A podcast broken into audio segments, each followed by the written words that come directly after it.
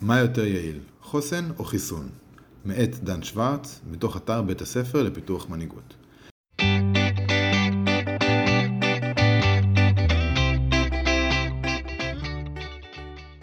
כמה אירוני, בשבוע שבו מתחיל מבצע החיסונים נגד נגיף הקורונה בישראל.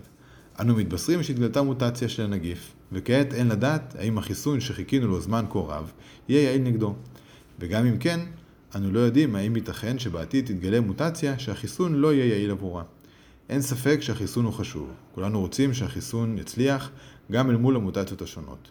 שנוכל להציל את חייהם של מיליוני קורבנות פוטנציאליים, לעצור את המגפה המשתוללת, לחזור, לחבק את היקרים לנו ולשקם את הכלכלה. יחד עם זאת, עלינו להיזהר לא לתלות בכך את תקוותנו למציאות טובה יותר, ולהיות מוכנים לכל התפתחות. זאת מאחר שתקווה התלויה בגורם חיצוני עלולה להיסדק, ואובדן התקווה של בני אדם עלול להיות קטלני לבריאותנו בפני עצמו. בספרו של ויקטור פרנקל, האדם מחפש משמעות, מספר פרנקל על המקרה הבא. הייתי פעם עד להפגנה דרמטית של הקשר האמיתי בין אובדן האמונה בעתיד ובין התייאשות מסוכנת זו. זקן הבלוק שלנו לחש לי יום אחד, רצוני לספר לך משהו, דוקטור. חלמתי חלום מוזר. קול אמר לי כי אוכל להביע משאלה כלשהי. כי רק אומר שאני מבקש לדעת ועל כל שאלותיי יינתנו תשובות. מה שאלתי לפי דעתך? שהייתי רוצה לדעת. מתי תסתיים בשבילי המלחמה? ומתי חלמת חלום זה? שאלתי. בפברואר 1945 השיב. הימים היו ימי תחילת מרס. ומה ענה לך הכל שבחלומך? כממתיק סוד לחש לי 30 במרס.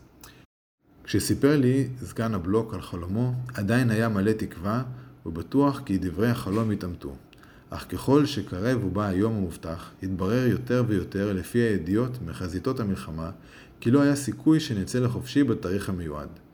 ב-29 במרס חלה פתאום ולקה בחום גבוה.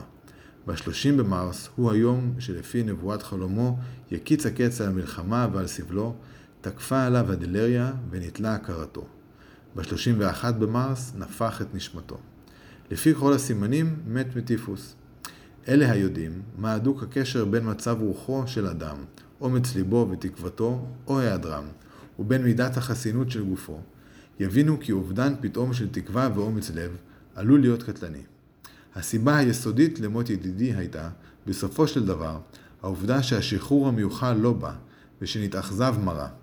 דבר זה הפחית פתאום את תנגודת גופו לזיהום הטיפוס החבוי. אמונתו בעתיד ורצונו לחיות שותקו, וגופו נפל קורבן למחלה. וכך נתקיימה נבואת הקול שבחלומו אחרי ככלות הקול. פרנקל מציין כי מקרה זה, והמסקנה העולה ממנו, עולה בקנה אחד עם תופעה שהציג בפניו הרופא הראשי של מחנה הריכוז. שיעור התמותה במחנה בשבוע שבין חג המולד, ה-25 לדצמבר, לבין ראש השנה הנוצרית, ה-31 לדצמבר, היה רב יותר מאשר כל תקופה אחרת בשנה. אותו רופא סבר כי הסיבה לעלייה בתמותה בתקופה זו לא נבעה מהחמרת תנאי העבודה, הרעה באספקת המזון, שינויים במזג האוויר או מגפות חדשות. הסיבה הפשוטה הייתה שרוב האסירים השתעשעו בתקווה תמימה, כי בחג המולד ישובו לבתיהם. ככל שהתקרב המועד ולא נתקבלו ידיעות מעודדות, רפתה רוחם של האסירים ואכזבה תקפה עליהם. דבר זה השפיע השפעה ממאירה על כוח התנגדותם, ורבים מהם מתו.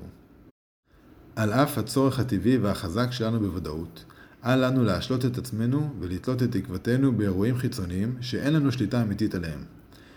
מאז פרוץ מגפת הקורונה, ראינו גם אנחנו לא פעם תקווה שזמן מסוים בשנה, כמו חג הפסח, או פעולה מסוימת, כמו סגר או חיסון, יביאו לסוף המגפה ולתחילה של תקופה חדשה.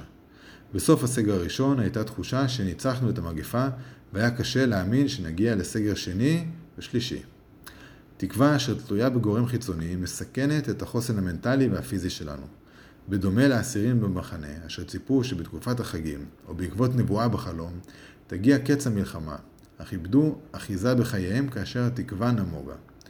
תקווה מסוג זה מסוכנת, משום שבמידה והתרחיש שצפינו שיוביל לסיום הסבל, לא מביא לשינוי המיוחל, אנו נשארים מול שוקת שבורה, נטולי תקווה, ובכך פוגעים בחוסן המנטלי שלנו, אשר משפיע גם על המערכת החיסונית שלנו, כפי שמעיד פרנקל בספרו.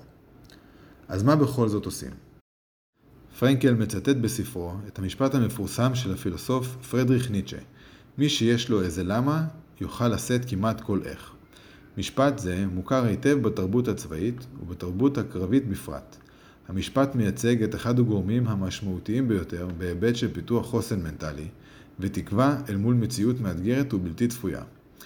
כאשר אנו חיים באופן מלא את הלמה האישי שלנו, מחוברים אל הערכים המובילים וחשים משמעותיים, אנו לא תלויים בשינוי שהגיע מבחוץ.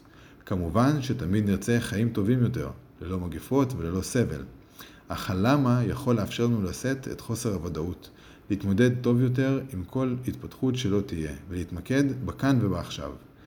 כך שנוכל להיות אקטיביים ביצירת המציאות הטובה ביותר שאפשר, גם בהינתן תנאי מציאות מורכבים. נוסף על כך, בדומה למסקנה אליה מגיע פרנקל, בנוגע לקשר בין מצב רוחו ותקוותו של אדם, או היעדרם, ובין מידת החסינות של גופו, ניתן למצוא עדויות ומחקרים המאשרים כי אנשים החיים עם תחושת משמעות חזקה בחייהם נהנים גם מרווחה נפשית גבוהה יותר וגם ממערכת חיסונית חזקה יותר. על פניו, בצבא קל למצוא את הלמה. קל להתחבר לתחושת השליחות, הגנה על המדינה, שמירה על האזרחים ותחושת הערבות הדדית. אך מה קורה אל מול איום שאי אפשר להילחם מולו בדרכים המוכרות? אין אויב בעין שנלחמים מולו, אין תחושה של הגנה על הבית, וקשה למצוא תחושת משמעות עמוקה בהקפדה על הנחיות כמו חבישת מסכה וריחוק חברתי.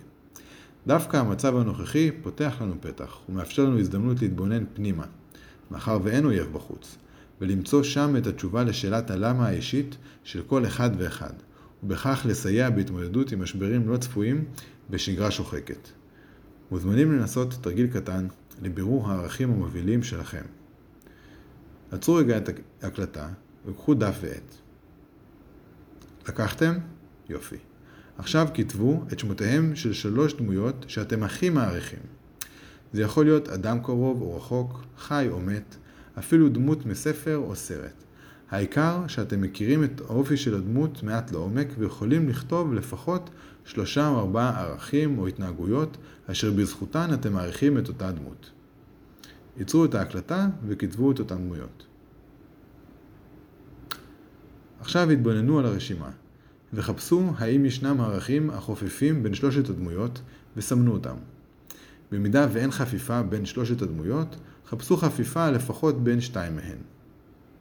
הערכים שהגעתם אליהם הם כנראה הערכים החשובים לכם, ולכן אתם מעריכים את אותן דמויות, אשר חיו ושימשו דוגמה בפועל לאותם ערכים. עכשיו שאלו את עצמכם, האם אתם מביאים את הערכים הללו לידי ביטוי בחייכם האישיים, כמנהיגים? מה יהיה שונה באופן ההתנהלות שלכם, אם תרצו לבטא באופן מלא את הערכים הללו? והכי חשוב, מה אני יכול לעשות כבר היום כדי להגשים את הערכים הללו בחיי? אחרי שתעשו זאת, תעזרו גם למונהגים שלכם ולסביבתכם הקרובה לענות על השאלות הללו. בכך תסייעו להם לחזק גם את החוסן המנטלי וגם את המערכת החיסונית שלהם.